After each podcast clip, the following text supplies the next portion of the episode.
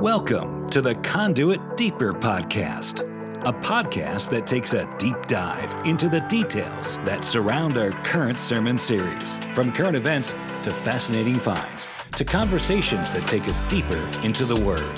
Thanks for joining us.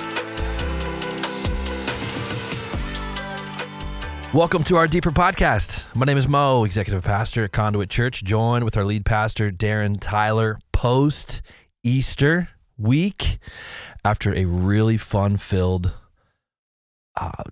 full weekend. It was fun. We had a really good time. Right? I think the incredible weather helped. I mean, it always helps, right? When the sun's out and it's 70 degrees and blue skies, that always is a bonus. But man, we had a really fun Saturday, Sunday. Yeah. And I think for sure the weather helped because, I mean, Saturday, you know, it's a little drippy, right? Saturday was gross. I was like, well, this could be kind of a bummer. But the other thing that's fun, though, is can you think of a single person on our, I mean, nobody on our staff listens to this podcast, so we can talk, we can speak freely. But there's not a single person that I don't like working with. We had so much fun. Yeah. Right? It was. That's one of the litmus tests for people that I work with. It happened over the years with artists that shall remain nameless, that if you see their number on your phone and you get a pit in your stomach. Oh, man, I've been there. You're like, oh, man, I don't want to take this call.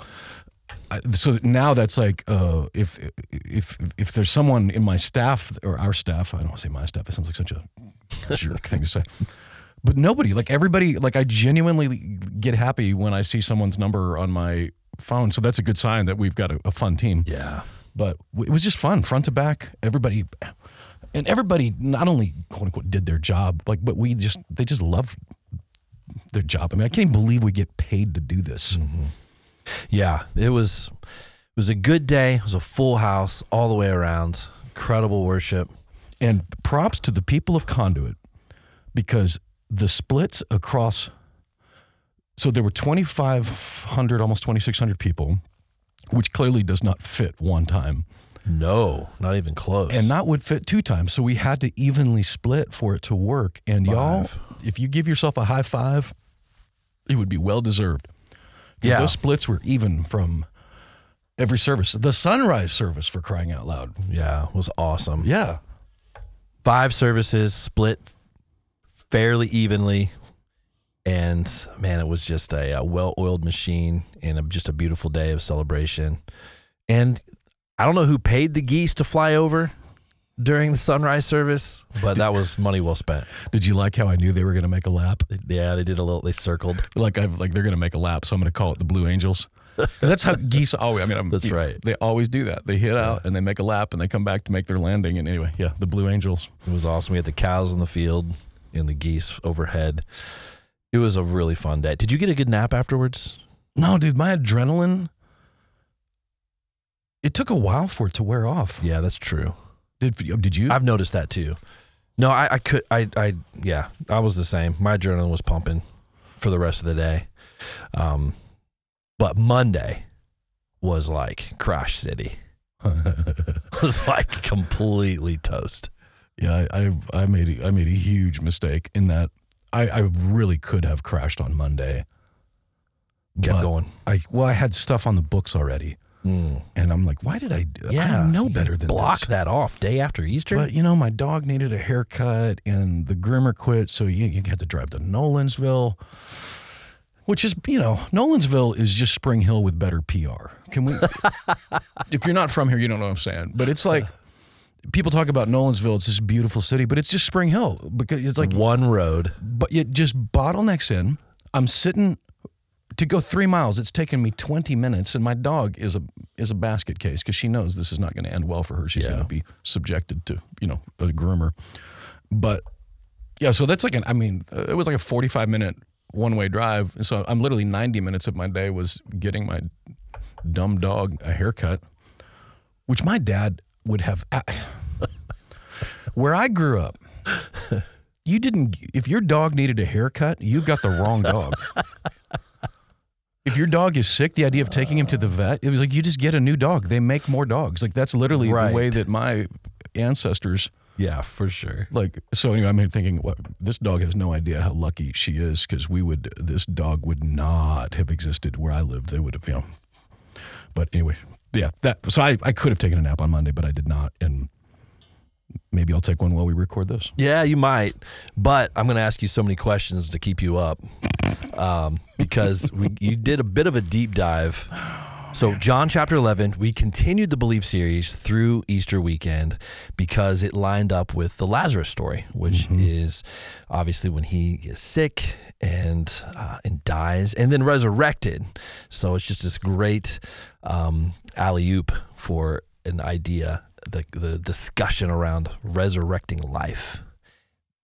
And so the middle and the end of John chapter 11, you start going down that road, obviously, of telling the story of Lazarus' resurrection and the implications of that.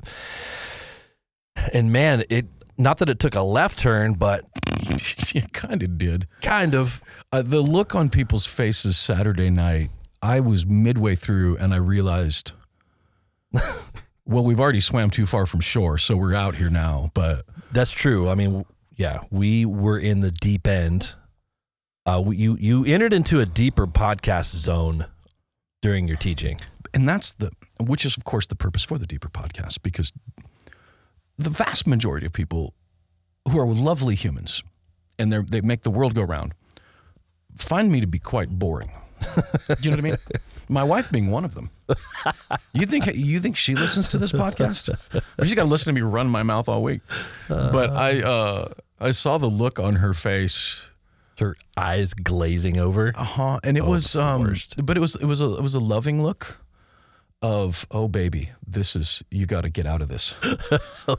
You're in quicksand. You poor thing. Pity. Yeah. She was pitying you on Easter. Yeah. And we have a culture of honesty here, which is good. And so I did ask her, hey, but was that too much? She was like, yeah. And then I asked you, and you said something along the lines, yeah, you probably could have got to the point a lot faster on that. So we were in the green room eating some snacks. I was like, well, but it was such good information. I just felt like for that environment. It's Easter. Jason has just blown the doors off the place. It's rock and roll. You got Kenny Loggins, guitar player, just ripping. Oh, it was so good. Right. And then I go into John Lennox, the chairman emeritus mathematician of Oxford University, talking about the DNA of life. I'm like, okay, this is weird. Like, we jumped overboard. Yeah, we went. Yeah. We didn't ease our way to the deep end. It was just like launched. Now, I will say this. On Saturday night, it took a while for the buildup, but when I did the big reveal on Yahweh being in your DNA, the most audible gasp that we heard all weekend was Saturday night. Yeah. And it might have just been, oh God, thank you. We finally got to the point. We're gonna end this now. It was a sigh of relief. Could have been. I could have misinterpreted that. But tell us about that. So here's what was intriguing to me. Second law of thermodynamics: everything moves from order to disorder. You are dying the moment you're born. Like, that's just how it is. This is why these Silicon Valley billionaires are spending so much money. In the olden days, Walt Disney froze himself because, want to bring himself back to life. Now the play is we're figuring out what is causing aging, and we're going to slow that. And then, of course, who cares about all those frozen people? So if you're like, you got too many people now, so Walt, you got to stay frozen. Anyway, but that's the play they're making, because that is the question of physical life in general, and is how do you live forever? And so if you're an atheist, if you're agnostic, if you're just really honest, you got to think, man, okay, the fact that Lazarus stinketh meant that his body was decaying. So it's not like he was resuscitated on a table in an ER, right, with the big chargers, and he brought him back. He was dead, dying, decaying, and then that process was reversed in him. Yeah, that's a big deal, and it is worth acknowledging that it's a bigger deal than we even realize it is. And so it sent me down a rabbit hole of of evolution in general, which says that we have evolved through this natural selection. And there's this fascinating conversation with which John Lennox was part of, Stephen Meyer and a couple other thinkers, discussing how at this point, anybody who's remotely rational has to deal with the fact that Darwin's theory 150 years ago seemed plausible, but 150 years later, it doesn't. It's not plausible anymore, which is why we get things like panspermia, that aliens must have done this, because at some point you have to be honest and say that after the Cambrian explosion of all these, suddenly they call it the Cambrian explosion, we call it creation, where there's this point in Earth's history where suddenly everything was created. Like it's just, that's what the fossil record shows. There's a break where nothing happened and all of a sudden everything happens. How do you explain that? And so they would get, they use the word intelligent design. There's all kinds of language. But to me, the question I was looking at was if the guy that, whoever has the power to just create life out of nothing would certainly have the power to resurrect Lazarus's life. And of course, that means we should have the faith that he could resurrect our own lives, not just in the afterlife, but in the present life. He could resurrect us and revive us in our current lives. Is it safe to say that Darwinism as a whole is on a decline in universities? I mean, are they still teaching it as if they're still teaching it. Here's the thing. With any caveats, though? I mean, it's been 100 years. If you know, one of the things that, when I think back on one of the things that made me so suspect of our health experts was I had already spent so much time realizing how experts can get married to an idea and so married to it that they literally can't comprehend anything outside of that. And so they still teach it, as a theory, but they teach it as if it's fact. And anything like that, you have to gloss over certain, aspects of it.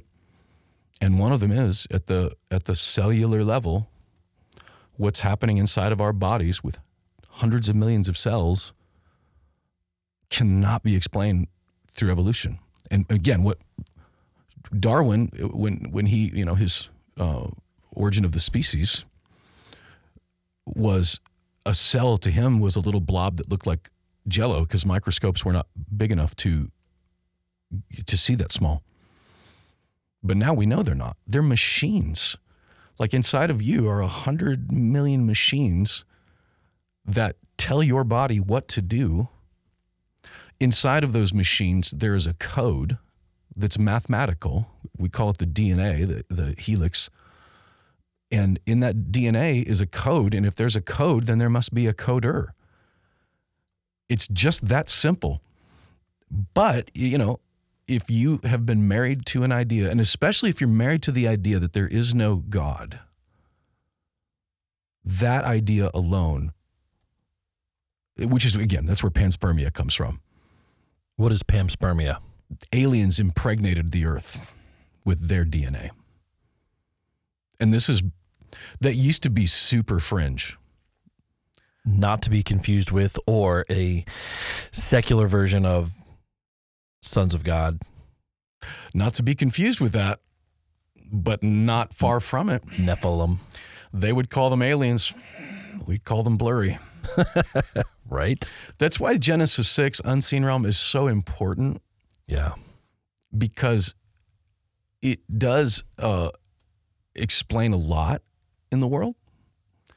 And again, if you want to, it's when it comes to some of the old school theologians, especially after the Enlightenment, if you don't view the world in the spirit realm, then that's inconvenient. So it's just the sons of Adam and the sons of Seth and, yada, yada, and which, is at best a stretch in hermeneutics for that. But they would go so far as to say that somehow aliens impregnated life, created life, left their DNA here, and that's where humans came out of, because that's where the cells, that's where the code came from. Yeah. But at the core of it all, I I get it's just maddening to me too, because you like Richard Dawkins, biologist, brilliant man. What's the guy Bueller from Ferris Bueller's Day Off? That what's his name? Conservative commentator. Brian Lord books him. Oh, really? The guy that played that part? Yeah. Yeah. He actually did a documentary a few years back. Oh, yeah, I remember that. Right? He interviewed Dawkins, and he got him to say that, yeah, it could be aliens. Because at some point, the most honest biologist has to admit that there is something we can't describe through simple evolution. And what I was making the point, did you find his name? Ben Stein. So Brian says that when I don't know if it's still this way, but when you send an offer, you call. It's like Ben answering the phone. Like he didn't have any handlers. Like if we were to book Ben Stein for a Sunday morning, you'd fax it over. Like maybe it's email now, I guess, but it's him answering the phone. Hello, Brian Bueller, Brian. Anyway, but that's the whole. So the fact is that institutions to this day hold that as conventional wisdom. And so I was super suspect immediately of anything that's conventional wisdom when it comes to the medical establishment, because we've seen how that can be. But what I love now is that you look at, and I think it's what really spurred me from it was Stephen Meyer in an interview. I think he's a biologist, evolutionary biologist, said that if this is true and life was created this way, and this miraculous thing, then you have to go back at the Bible and reread it in a way where those miraculous things that are described are not only possible, but plausible. Because the Enlightenment taught us that these things couldn't have happened, because we know now, because of science, we know that it couldn't have happened because science. But when you understand the depth of where science is, like when we say science, we're talking about 150-year-old versus the last even just 10 to 15 years of what's been understood about at the cellular level. And the miracle of somehow God creating the life in Lazarus and then literally bringing it back, unstinking him, is incredible to me. It's just incredible. And by the way, one of the things that's really cool is that inside the DNA, the double helix, and I explained that those little proteins in between, like the double helix is it looks like the little ladder, like a spinny ladder. Mm-hmm. It's 10, 6, 5, 6, I think are the numbers. I should have my notes, but I don't. This is from memory. So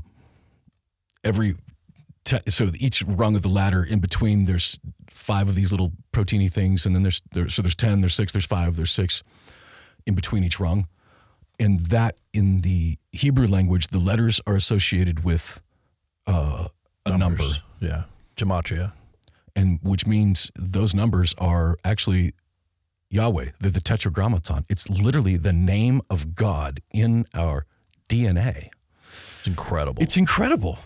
And this code, so like when your cells die, which your cells do, you will recreate yourself over your lifetime. I don't remember how many times it is. The cells that I have in my body now are not the cells I started with. The cells die, they recreate, but they pass the code to the next cell. Somehow they know to do that. Replicate. And I have this sneaking suspicion that that's part of the, when we get a new body, a new whatever, but that it's that code that's passed on into eternity with us, which is how Mary could see Jesus in the garden and not recognize him immediately, but she heard him and she knew who he was. Yeah, interesting. Because the code is passed on to eternity. So whatever that code is, we call it a code, but it's the soul, the consciousness. That's what's passed on. And the name of God is wired into it. So I did a little digging on the Human Genome Project, which is what kind of discovered DNA, and that's where they started giving it some definitions as to what they were finding in the DNA with the letters A, T, G, and C, giving it numerical code and all that. Do you know who the director of the Human Genome Project was? Did you notice how I didn't say his name on Sunday? I about fell out of my chair. I listed his book, but I was like, I can't say his name out loud. It makes me so mad. So Francis Collins. Was the director for the Human Genome Project. You're like, okay, why are Mo and Darren so excited about the fact that Francis Collins. Why could Darren not say his name out loud? The name shall not be spoken. So 2005, he was the director of the Human Genome Project, which has been a while ago. Mm-hmm. But he's been on the scene for some time. You're like, why does that name sound familiar? Well, in 2014, he became... He worked for the NIH. He was a scientist for the NIH, the National Institute of Health. In 2014, he was working with EcoHealth Alliance. Well, that sounds familiar. Well, the EcoHealth Alliance, they studied bat coronaviruses.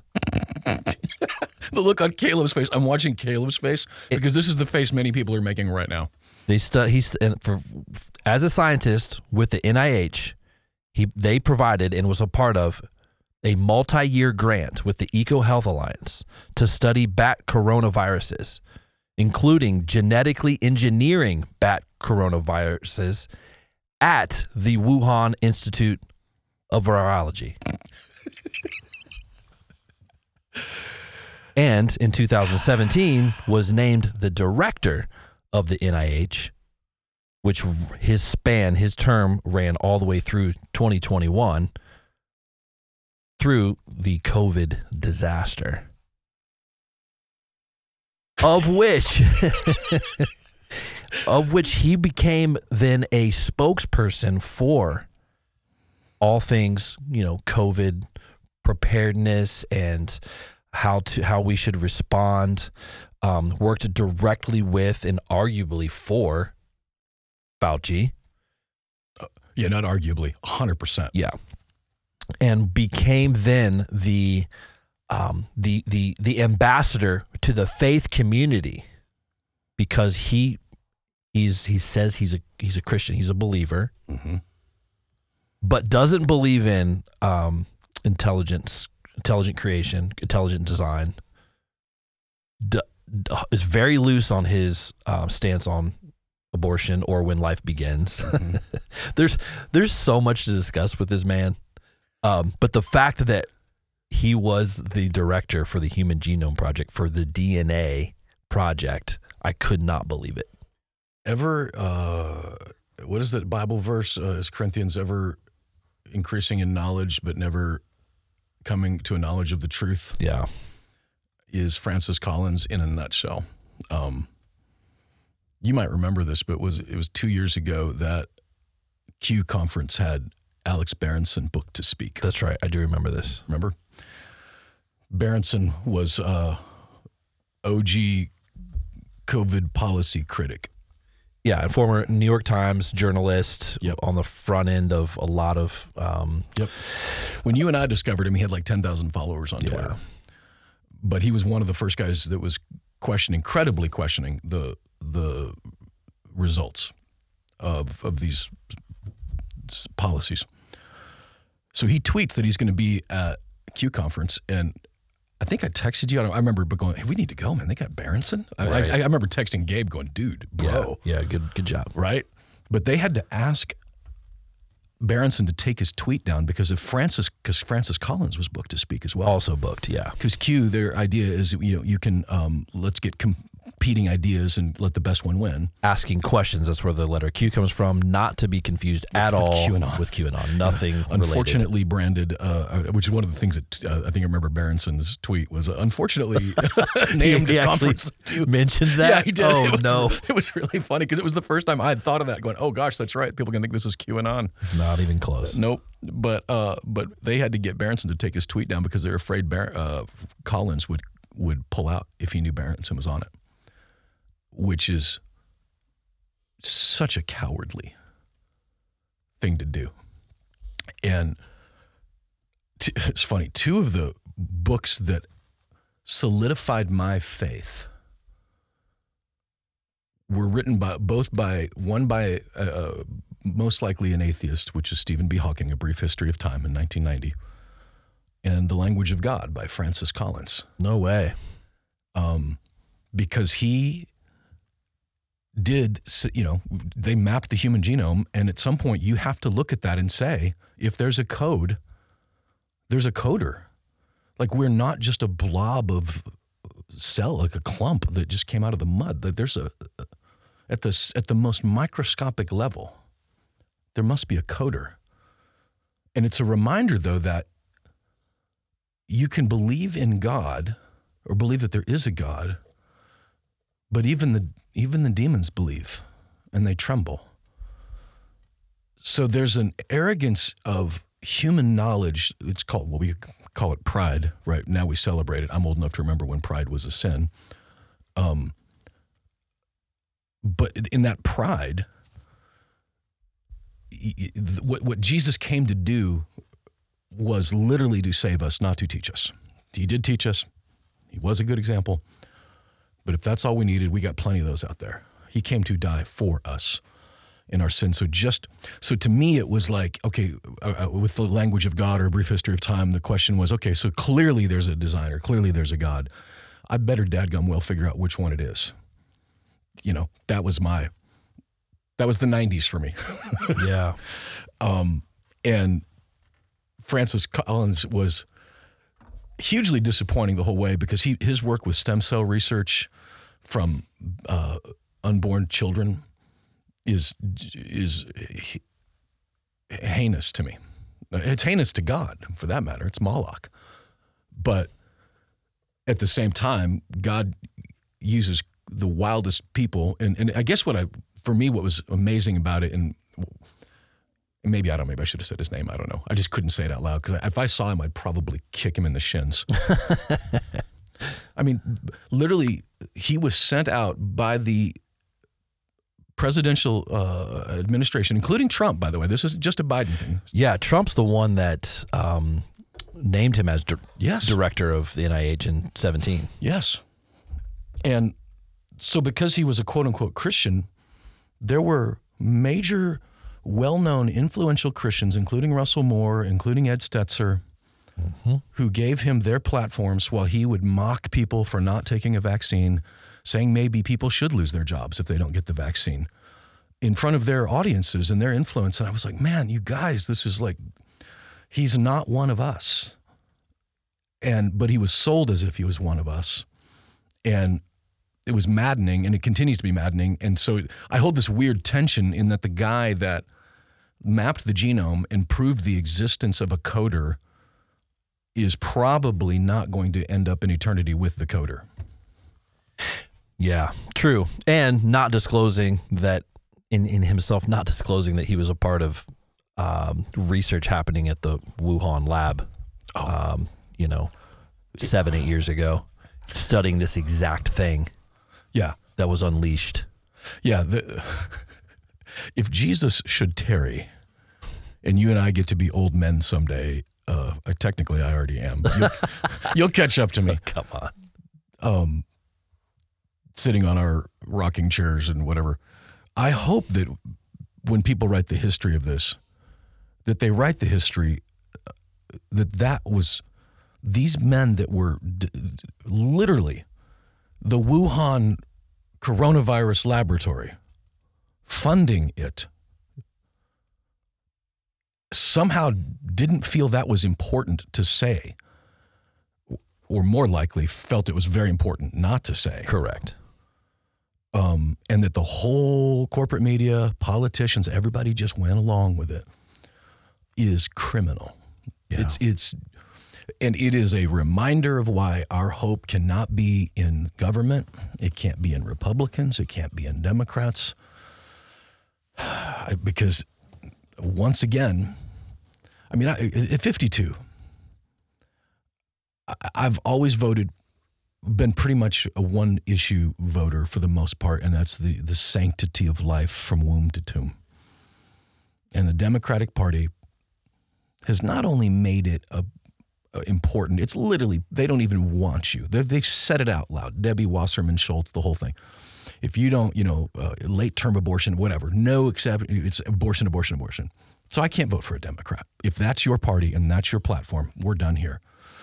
Now, there are things in the Republican platform, not a fan.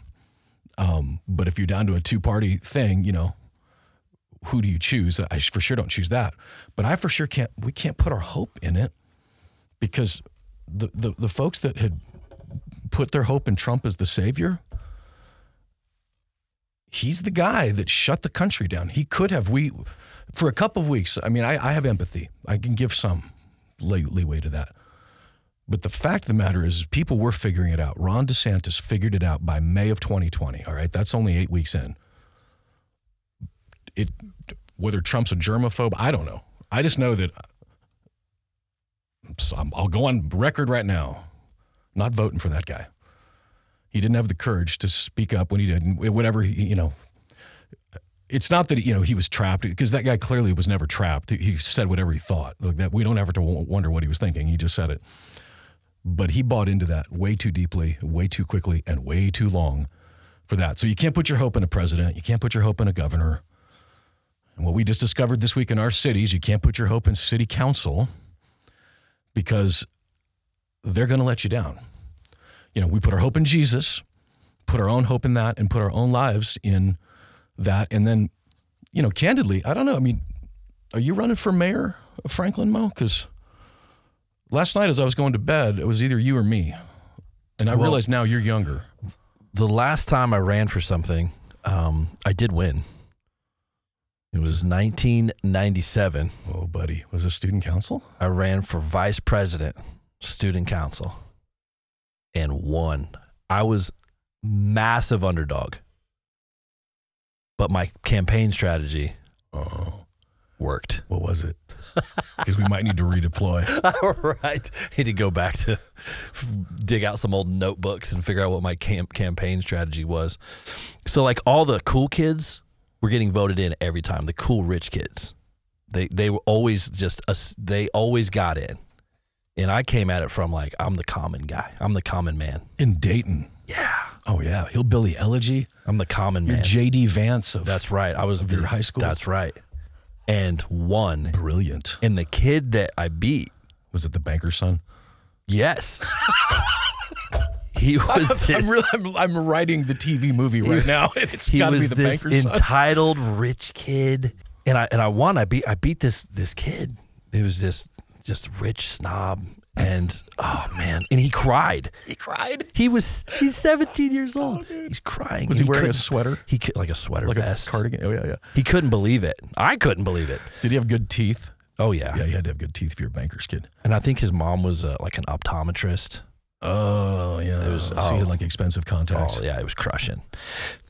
So, point being, like, I have run for office before. Well, so here's, as I was thinking about this last night, I live in College Grove. I don't think I can run for mayor of Franklin. That's a good question. I don't know the ins and outs right. of. You live in Franklin. I do have a Franklin address. Yeah, so it's Mo for mayor. Mo mayor. Mo mayor. Mo mayor, Mo money, Mo momentum. You can't spell mayor without an M or an O. Dude, that could be your... So that's okay, Nick DeParty, get working on this. Yeah, we need to start the big M and a big O and an air in between. You can't spell mayor without Mo. Momentum, Franklin momentum. So what was the issue? So for those that maybe are just catching up, like, yeah, I live in Franklin, like what's going on in Franklin? Fact of the matter is, it made national news, and I haven't gone to national websites this morning because I despise them. But I know it made AP. I know it made Yahoo, NBC. Those three for sure were covering the city council vote last night. A national media was covering Franklin local city council vote about whether or not to permit an application for the Pride, not a parade, but it's a Pride festival. It's an all-day festival at a city-owned, taxpayer-funded venue in downtown Franklin. So they hosted one last year. Was last year their first year or their second year? Second year. So last year was their second year, and, man, it went off the rails. Mm-hmm. And all the things that you're thinking of how it could go off the rails is how it went off the rails. And so, obviously, the community has joined together and banded together to try to make sure that festival does not happen again, given some consequences for how it went off the rails. Yeah. Pretty much that simple. But it became, it's become quite the flashpoint hot topic that resulted in a large gathering at City Hall last night, of which you participated. I did. And had the opportunity to get a microphone for 60 seconds. Yeah, which a minute's not very much. No, it's fast. I had a minute to say what I was going to say. I was there last month. That was when the first vote was cast for this, and they unanimously voted to defer the vote, which is also known as kicking the can down the road, hoping it's going to go away. That's right. And so it was not going to go away, obviously. And here's my position on this. There's when you're dealing with the laws of this world, the earth, whatever, there's God's laws and there's man's laws. And Romans 13 is very clear, talks about what's good versus what's legal. And even though a pride event is legal, it doesn't mean it's good. And what happened last year, I mean, just to be clear, maybe moms and dads turn this down if you got kids in the back seat, come back to it later. But literally in our little Franklin, drag queen guys, and I saw the videos that were from there. And the thing was that they were shared because the people that were there weren't sharing them like, oh, busted. Like it wasn't like Project Veritas was down there. They're very excited about this. And the video that got me was this giant dude dressed in somebody's wife's underwear, dancing extraordinarily suggestively. And I might add, for a man of this guy's stature, he was full-figured, if you know what I'm saying. Pretty flexible. I'll say that. Yeah, it was kind of impressive. I was like, dude, that's like Chris Farley dressed like a woman. Right. And this little girl, I don't know, 5 years old, puts $1 in his G-string. And I was livid about this. Because put that in reverse. If this was a heterosexual type thing and we brought in male strippers for Easter, I would be arrested and should be for that. It's sexual assault. Like it's a crime. And not only was it not illegal, it was celebrated. So, encouraged.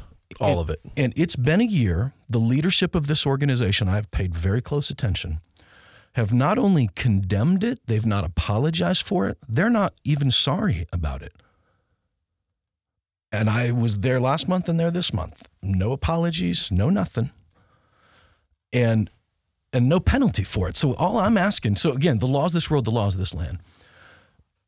Biblically, there's no question. Like I could make a biblical case all day long. But maybe if you're, even if you're a secular, progressive, whatever, you can't vote the Bible, it's arguable, whatever.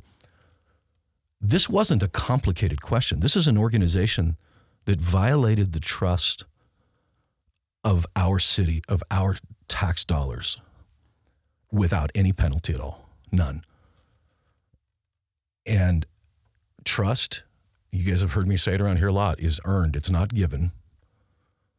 And every time you violate trust, it takes trust out of the trust account, right? You got to earn it back. Happens in marriages all the time. Like, you got to trust me. Well, my trust account is bankrupt right now because I'm being an idiot. They are overdrawn. They're bankrupt on their trust account, and they let them just write a trust check with it. So yeah, I was there. There were a few pastors with me. Probably the most heartbreaking thing that I heard, and I'm not even sure it's true. I'd love to get your thoughts on this, Mo. Was that one of the aldermen, his name is Matt Brown, I think it was him that said this, that he'd heard from lots of clergy and the clergy were evenly split on this, so it wasn't a unanimous thing. Is that even possible? That in our city that it would be evenly split between the clergy that are supporting and not supporting? Not in Franklin. There's just no way. I mean, he's speaking to people maybe that are in Davidson County or closer to the city, but I just can't imagine a scenario where that would be accurate. I can't either. And so I don't know Matt. I know a lot of people that do know Matt. I don't think he was being dishonest. I think he was being disingenuous, which maybe is another way of saying dishonest. But what I mean is that who you define as a spiritual leader, because you know as well as I do, these little there's these quote unquote pastors on TikTok. They've got like 14 people in their. They don't have a church at all. They just call themselves a pastor. So maybe he's talking about them. But I know of the pastors that I saw there last night I think I counted 10 that I know, and I know most of the pastors in town. We represent probably upwards of 8,000 to 10,000 people in this county. So to suggest that it's evenly split was like, if that's true, it's heartbreaking to me. Yeah. Literally heartbreaking. What's probably more true was that it slipped under the radar, and that, I mean, a friend of our, both a guy you and I both know, pastor friend, because I was working the phones like a politician. Sure. I need you there.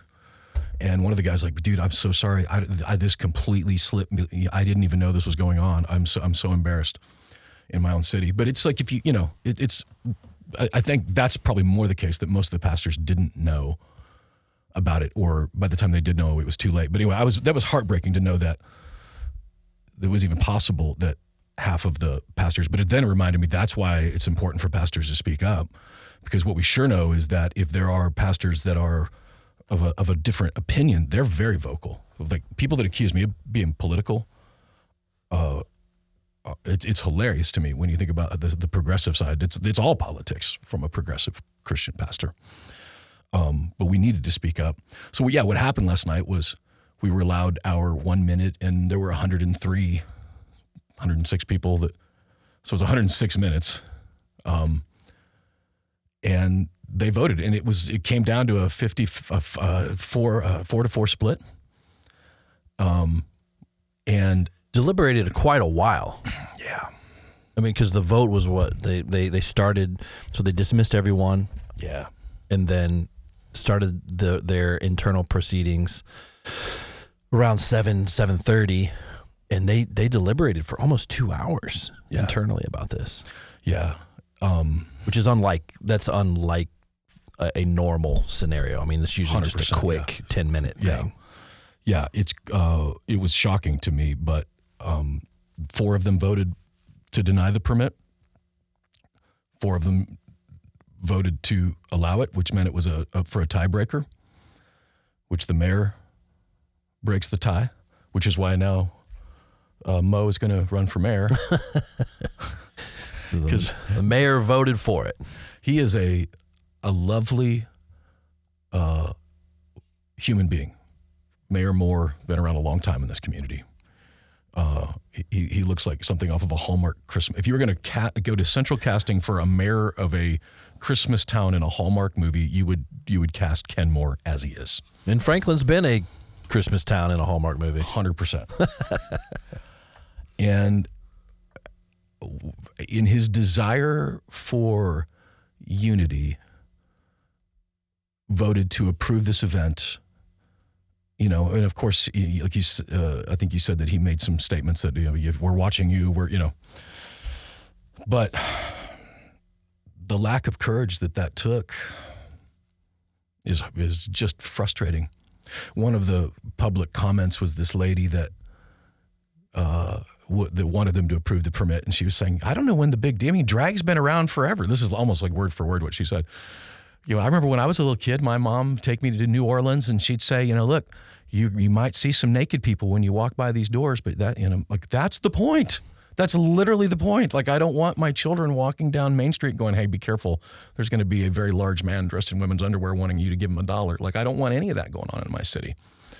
And which I appreciated. She said the quiet part out loud, because the rest of them were saying, in fact, the last thing she said was that the Franklin pride thing is, it's so soft. I've been to a real one. I know what the real ones are about. And I'm like, see, that's the point. And you just made it. And still Mayor Moore voted to approve it. And it just was like, it wasn't surprising. If anything, I was honestly glad that there were at least 4, because I mean, a month ago there was no votes against it, right? It was, we're going to defer it. So at least we got 4 on the city council to say no to it. But I want to say this to anybody that's listening right now. There were many people from our church that were there. You guys were respectful. You were kind. You were a good example. There were some Christians, like always, that were not, but ours were. And I'm just so proud of the courage of our church family to stand up for decency, for morality, and most of all for our children. Yeah, I mean, I think that's some of the feedback that I've heard in the past 24 hours is just, you know, how do we stand up for these things, and when do we do it? Where do we, like, what do we do? Like, there's this sentiment that there needs to be some action, some vigilance. And how do we go about that in a way that is respectful, that is Christ-like? How do we move the needle without drawing attention to ourselves in a way that's not Christ-like? Like, these are some questions that the people are asking because they want to get involved and they want to protect their children and their community. Well, can I speak to that? Because the question is Christ-like, right? And who gets to define Christ-like? Because saying what is true is Christ-like. There's this misguided notion that if it offends somebody or it hurts their feelings, that it's not Christ-like. And that's not accurate. There's also this idea that Jesus never spoke to, that the Bible, we shouldn't engage in politics at all. And I would remind people that it was John the Baptist that got beheaded. Why did he get beheaded? Because he told Herod, you should not murder your wife and marry your cousin. You're a pagan and you're going to hell. And they cut his head off. So we should not be silent, and we should expect consequences for that. Because the unseen realm, the gods of this world, the fallen sons of God, there is an agenda that they have. And it is on full display in our nation. And so do we curl up in a ball and say nothing? No. Do we get angry and shout and scream? No, because that's the other, it's a ditch that we could get into. Because Jesus didn't operate out of fear. And I've said this, and it's really helpful for me, is that if you're yelling, if you're typing in all caps, that's rage. And rage isn't anger, rage is fear. And we can't be doing fear. We just shouldn't. By the way, it's not even effective, right? So fear doesn't help anyway. And it sure doesn't help us. Healthy anger is called passion, and that's what we need. We need passionate people willing to pay the consequences for it, willing to be maligned, to be flipped off. Somebody flipped me off when I left. Willing to be misunderstood, because I don't hate. So obviously you're phobic, you're a hater. We just have to be willing to be labeled as such. The only models that the main models that I have looked at for us as a modern is what would it look like if we lived in Babylon? Well, we know, because Daniel, Shadrach, Meshach, Abednego, like, we know what it looks like to be an exile in a foreign land. And that is, I've said this before, it's in the Psalm where it says, and we sat by the rivers of Babylon and we wept because they lost their country. They were in exile. But they didn't stay there. They eventually got up from the river, brushed off the dust off their feet, went back into Babylon, and got back to work. There were consequences for Daniel. There were consequences for Shadrach, Meshach, and Abednego. I'm sure they were probably maligned and hated by their people. Daniel wasn't even his real name. Shadrach, Meshach, they actually were given Babylonian names. They were probably maligned by their people. That part has probably been the most hurtful to me, that I kind of like, oh, duh, I should have known that. But it's the people that are my fellow Christians that have been harsh that actually hurt more than anything else with it. I'm kind of over it. Maybe, I don't know, maybe to talk to Phil Herndon about that. But for us, I would say when it comes to action, if you're a Christian like me, I think the church is God's mechanism for the world. Like, that's why we do community transformations through churches, no matter where we go. But then you tend to shy away from government because we're busy working in the church. So what ends up happening then is we have ceded the high ground, or the government ground, to secular progressives, because they view the government as the hope of the world. So they invest all their energy in the government. And I believe that has been a gigantic error in judgment, that even what happened in our Tennessee State House the last couple of weeks is kind of embarrassing. But when you look at what those guys get paid to do that job, a state legislator, that's why it was so funny on The Office when Angela was dating a senator, and it's like, was state senator, you know, because they're making the right joke, which it's really it's not that big of a deal. But it pays terribly. You're all this time away from your family.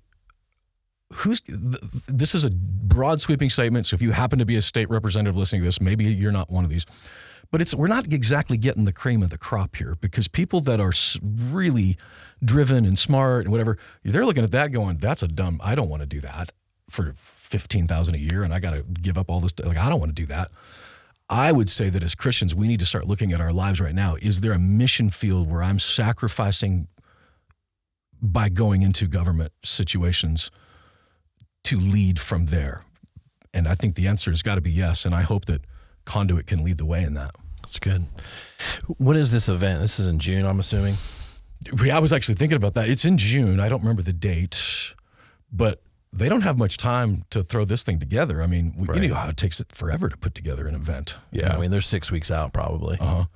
You know, I was thinking about like how, you know, getting sponsorship dollars and the stuff you need for an event to happen, and people making their plans, and I don't know. Now, that said, the political correct world out there, there probably are some corporations ready to throw money at it, especially because of the national platform that they just got. Yeah, I mean, I think it can go either way, right? Like, there's going to be corporations that are going to be willing to throw money to it. I do wonder if there are some local businesses, because it was so divisive, and it has been for the past 6 weeks, well, for the past year, mm-hmm. that they pull their dollars. I hope you're right. That would make me pleased. Yeah, it'd be interesting to compare the sponsor mm-hmm. list from last year's event to this year's event.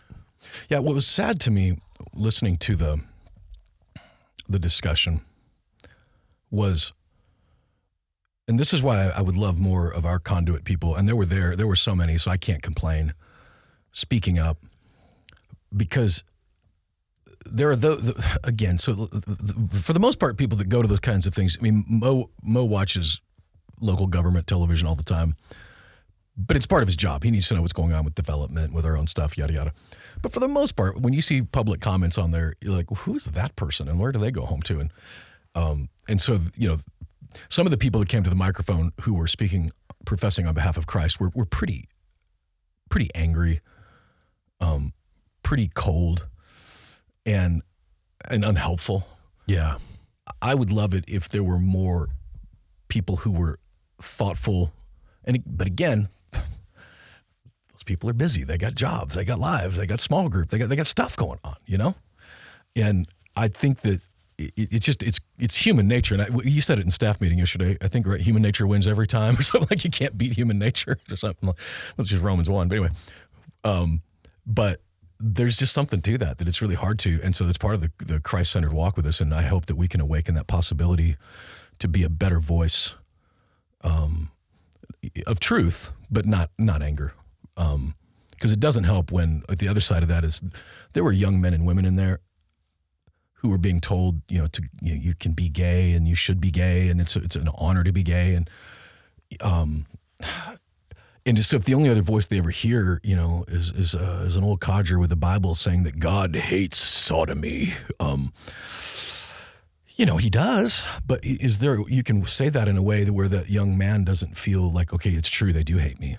I heard people out in the hallway saying, okay, well, be safe out there, be safe out there. People with the rainbow, they genuinely think guys like you and I want to harm them physically, because that's what they're being told. And in their little bubbles of their little algorithms, that's what they're being told. Echo chamber. Yeah. And you know, as well as I do, guys like you and I, we'd fight for them. We're not going to, you know, but that's part of the narrative that is, it's not true, but that's what they perceive it as. So there's a way to speak truth without further confirming some weird narrative they have. I actually watched Edie, and I shouldn't say the other lady's name because I don't know her well enough, but I know her. A lady came out of the room, and she was just in tears and sobbing, and I watched Edie Bassanio go over and just lay hands on her and pray with her and hug her and hold her. I'm like, that's what we are right there. That's good. It's good. This week, we head into John chapter 12. We're ejecting out of 11. Yeah, we gotta move on. Gotta keep moving. We're going to... spikenard, my favorite essential oil. Do the oil ladies, do they sell spikenard? That's a great question. Because it'd be expensive, man. It's, by the way, from the Himalayan mountains. You should have picked some up when you were there.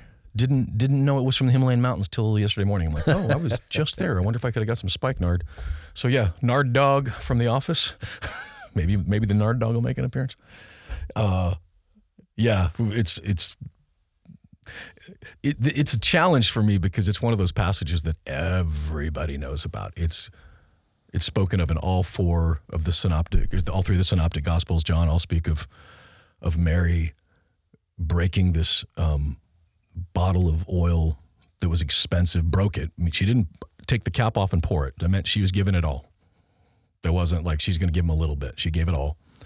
And the beauty of that and what it represented without her even knowing it represented it, which is Jesus was about to be dead. And this was like preparing him for this. These are the kinds of spices they use for burials to make the stink not stink as much. Yeah. And so there's a real beautiful thing here. Mary, who stayed home in chapter 11 because she was so hurt and devastated that Jesus didn't come for her, is now at his feet dumping the spikenard. It's good. Spiking the nard. Well, we'll learn more about that this Sunday. Again, we just want to say thank you to those that do tune in and listen each week. And we want to continue to put it out there too. If you have any prayer requests, if there's anything that we can pray for you or with you about, prayer@conduitchurch.com. Just shoot us an email. And then as always, you can find out anything and everything that's happening here at Conduit Church through our website, conduitchurch.com. And we'll be here again next week.